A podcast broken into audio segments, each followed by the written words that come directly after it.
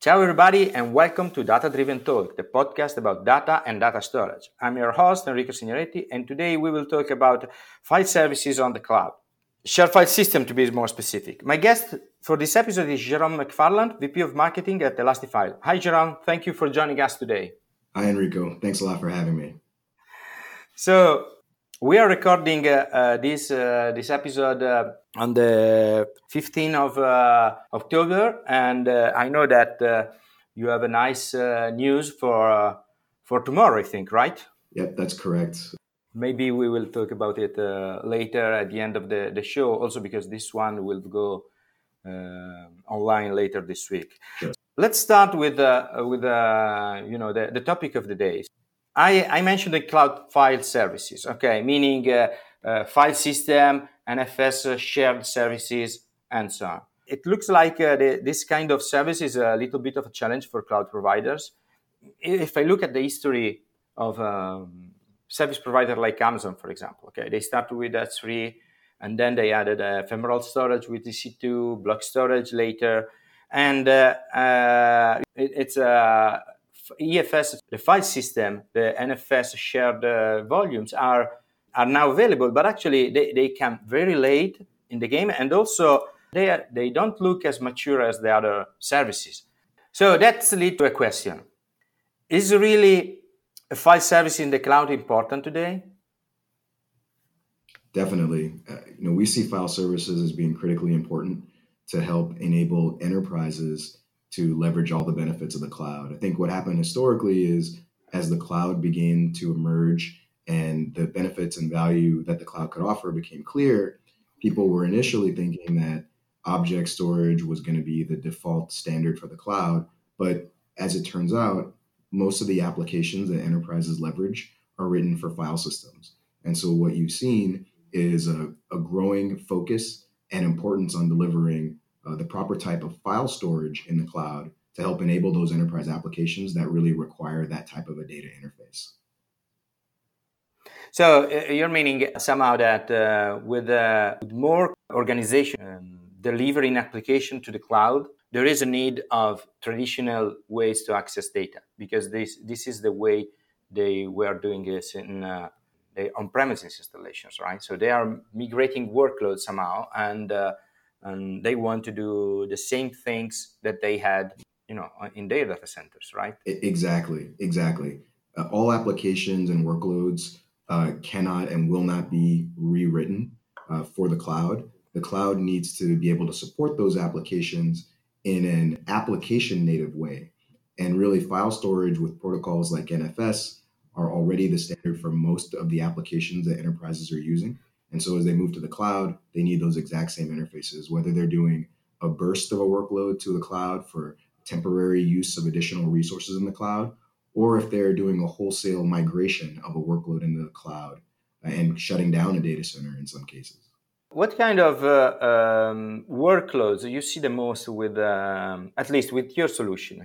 Yeah, we see a wide range of workloads. You know, I mentioned the two different types of use cases: uh, bursts and also wholesale lift and shifts. On the burst side of things, we see applications in the media space. We see people bursting workloads to get additional compute resources for jobs like rendering and transcoding. Uh, we also see in the manufacturing area, with semiconductor design being an example, people bursting workloads to the cloud again to get additional resources to get their workloads completed more quickly than they could on premises with the available resources. Uh, on the the wholesale lift and shift side, we see things like SAP workloads uh, moving from on premises data centers into the cloud.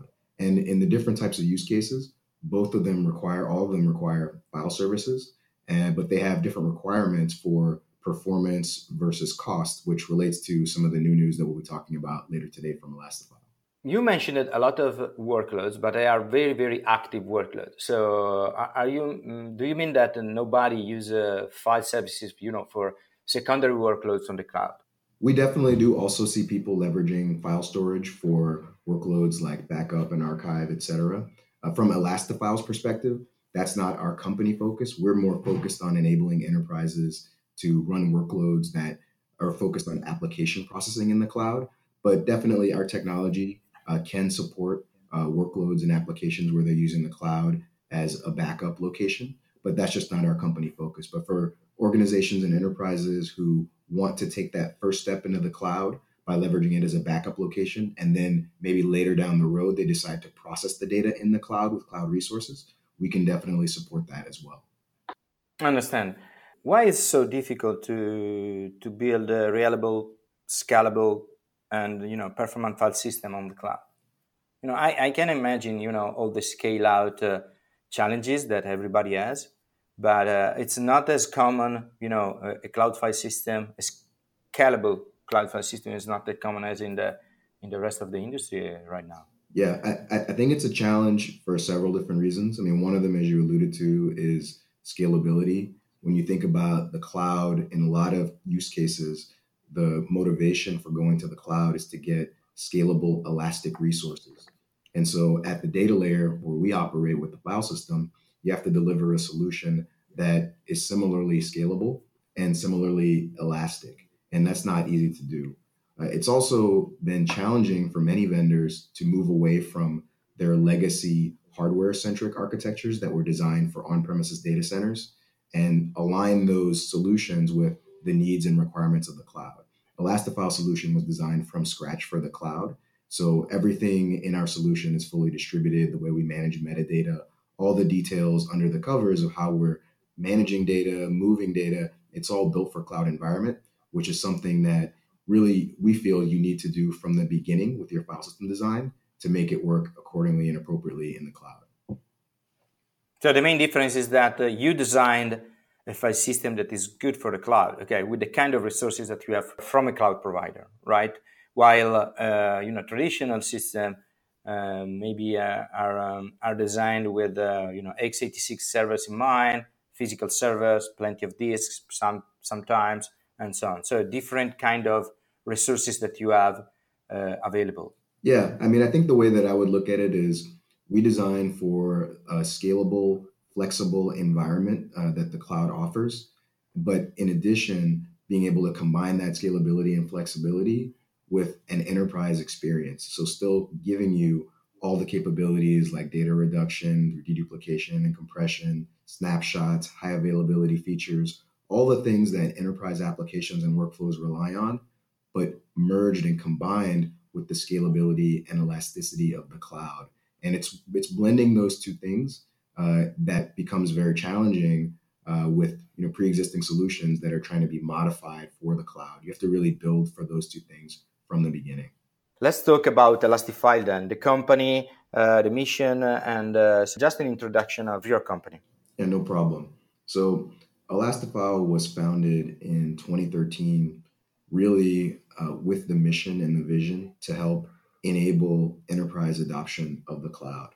Right? Our founders they saw a need in the cloud for these scalable enterprise grade file services for all the reasons that we've been discussing. They recognize the fact that enterprise applications rely on file services today, and that as those applications and those workloads increasingly uh, adopt the cloud and seek to leverage cloud resources, that a similar type of data layer would be required with all the data mobility uh, features that can help enable not only the use of a file system in the cloud, but also the management of the data in the cloud and also between clouds and between on premises and cloud. So that's why Elastifile was founded. And so between that time and now, the company has been developing this data management platform based on our scalable cloud file system to help enable that enterprise adoption of cloud. Okay, how does Elastifile works in practice?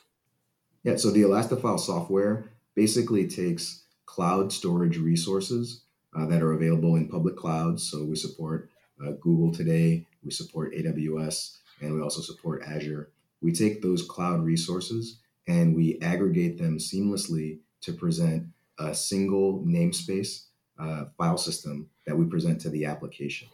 So you could think of, you know, EBS volumes in AWS, for example, will pool those resources and create a file system and then present an NFS mount point to the applications. So the applications, they interface with our file system the exact same way that they would with an on-premises file system. And customers get the flexibility with Elastifile to choose not only the capacity that they want of the file system, but they can also choose the type of underlying storage resources. So, for example, they can choose in Google Cloud, now taking a different example, they can choose to select the locally attached SSDs, or they could, for example, choose the hard drive based storage devices. So, under the covers, there are different storage devices, and Elastifile is aggregating them together to create this single namespace file system. So, it's a scale out uh, uh, solution, but uh, how easy is to scale uh, the solution or sometimes just shrink because you need uh, you need you know less resources because you don't need the data anymore or whatever. Uh, yes Elastifile allows customers to scale out or scale in uh, their file system as necessary based on the requirements of their use case and their workload. So through our management ui uh, you can add additional nodes to add capacity to an Elastifile cluster on demand. And then if additional capacity or if the capacity that you have is no longer needed you can also remove nodes. And so we'll resize the cluster accordingly uh, based on what the user desires at a given point in time. Do you have uh, features like uh, remote replication if I want to operate in a multi cloud environment, for example? Yes, definitely. We see asynchronous replication as an important feature, and it's something that Elastifile offers. Uh, for us, actually, asynchronous replication is predominantly used within the cloud, uh, within a single cloud environment because what we see is that workloads like SAP migrations, as an example, uh, in those types of use cases, organizations want to replicate clusters across availability zones within a cloud to ensure high availability. And so, in those use cases, they'll leverage asynchronous replication to make a copy of their test dev or their pre production or their production environments so that if an availability zone has a failure, uh, they won't lose access to their data. I see, but uh, maybe I want to be sure that uh, if uh, Amazon goes down, I have all my data somewhere else. Yes, in addition to our asynchronous replication feature, we also have a capability that we call Cloud Connect. What Cloud Connect does is it can take data from any on-premises file system. Doesn't have to be Elastifile, could be NetApp, could be Isilon. We'll take that data and we'll encode it into object format retain all of the file system structure. So all of the file directory hierarchy, all the attributes, all the links, etc. Everything that makes it a file system, but we'll encode it into object. So then we'll place that into object storage on the cloud of the customer's choice. So could be S3 if it was Amazon, uh, could be uh, Google Cloud Storage if it's a Google environment. So leveraging Cloud Connect, customers have a way to put data from on their on-premises file system into the cloud in a very cost-effective uh, manner because we compress the data, we dedupe the data before we send it into object storage in the cloud, and then it's stored, of course, on cheap and deep object. So in this way, many cult- many customers implement multi-cloud architectures where they'll use the on-premises environment as a hub and multiple clouds as the different spokes. So they can sync data to S3 and they can also be syncing data to GCS as an example. So these types of setups can be used for simple backup or disaster recovery, but what we see is that customers leverage this as a way to stage data into the cloud for active processing. And in this way, they can choose, I'd like to process on Google today, and maybe next week, I'd like to process on Amazon. And there can be a variety of reasons from cost to services uh, that drive that decision. I see. And uh, what about the licensing? So, how do you charge for uh, for your software? Yeah, our software has a license, and there's two different models that the customers can use. Uh, they can either purchase a license from Elastifile and manage the infrastructure themselves uh, within their own cloud projects, or in environments like Google Cloud, we're available through uh, the Google Cloud Marketplace. And in Google Marketplace, a customer can go, they can select Elastifile, they'll choose the amount of storage that they want and the type of storage that they'd like to have. Uh, and for example, hard disk drive based or SSD based. And then we'll create the cluster, give them the file system. They don't have to do anything else and they'll just get one bill from Google through the marketplace experience. So there's two different models that customers have to choose from. Okay, it's really nice. So we we mentioned at the beginning that you have a, a news for this week, right? Correct. We're releasing uh, version 3.0 of the Elastifile solution. Uh, we're very excited about it. Uh, the key capability being introduced in 3.0 is something that we call ClearTier. And what ClearTier is all about is giving customers the flexibility to manage the cost and performance of their cloud based file storage solutions in a way that makes sense for their workloads. ClearTier is basically blending the best aspects of not only file storage, but also object storage. So we're now leveraging object storage to extend the namespace of the file system. So with ClearTier, applications can see all of the files available in a file system, even if some of the file data is located on object storage, and we tier the data between them seamlessly. Ah, very nice. So on a time basis or a policy, other kind of policies that you can decide, right? Exactly. A user would specify their targeted ratio between file storage and object storage. So, for example, they may say, I would like 30% of my data to be in the primary storage file system and 70% of my data to be in object storage.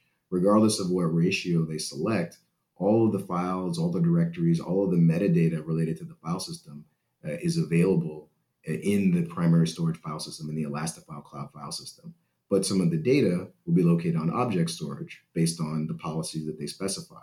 When the application reads or writes to files, regardless of whether the data is located already in the primary storage file system or on object storage, the application doesn't know the difference. Our software with ClearTier will route the data to the application through the file system. So the applications, the workflows don't change at all. They have no idea that object storage is in the background and that tiering is taking place between the file system and the object store. But now the user gets the benefit of these very disruptive cost models where now cheap and deep object storage is being leveraged to store some portion of the data. So all this is about giving the cost versus performance flexibility uh, to align with the needs of different workloads. I think it looks really, really interesting. But how we can get more from uh, Elastifile? Uh, where can we find more info about Elastifile? Well, the best place to find information about Elastifile and to stay up to date is to follow us on LinkedIn or on Twitter. Uh, you can also visit us on our website. Uh, that's www.elastifile.com, and Elastifile is spelled E L A S T I F I L E. Uh, and of course, anyone who wants to try the Elastifile file system can easily go to Google Cloud Marketplace. They can select Elastifile, spin up a cluster in just a few minutes, and you can play with it, you know, read and write some data and scale it as necessary. So we encourage everyone to, to give it a spin. Very, very good. Thank you, Jerome, again for your time today. And thank you, everybody, for listening to Data Driven Talk. If you like this episode, you can find more on uh, anchor.fm slash data driven talk or by searching data driven talk on iTunes or your favorite podcast catcher. And please consider to give five stars to Data Driven Talk on iTunes or leave a positive comment. You can also find me on Twitter, asignoretti, or read my blog, juku.it, for comments and updates on the data storage industry. Ciao, ciao!